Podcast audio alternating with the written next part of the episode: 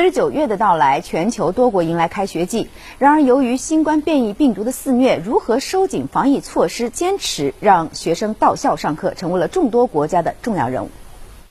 九月一号，二百四十万名以色列学生开始返校上课。根据规定，该国学生在开学前必须接受核酸检测。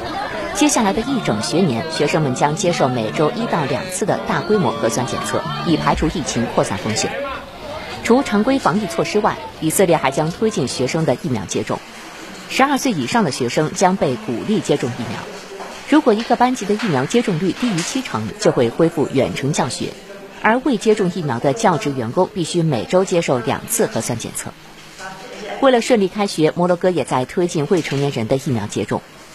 摩洛哥拉巴特八月三十一号开始为国内十二到十七岁的未成年人接种新冠疫苗。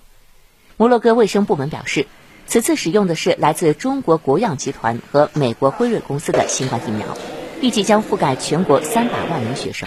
而在美国，为了动未成年人疫苗接种，洛杉矶等城市还派遣了流动疫苗注射小组进入学校，为十二岁及以上的学生学校雇员注射第一剂和第二剂疫苗。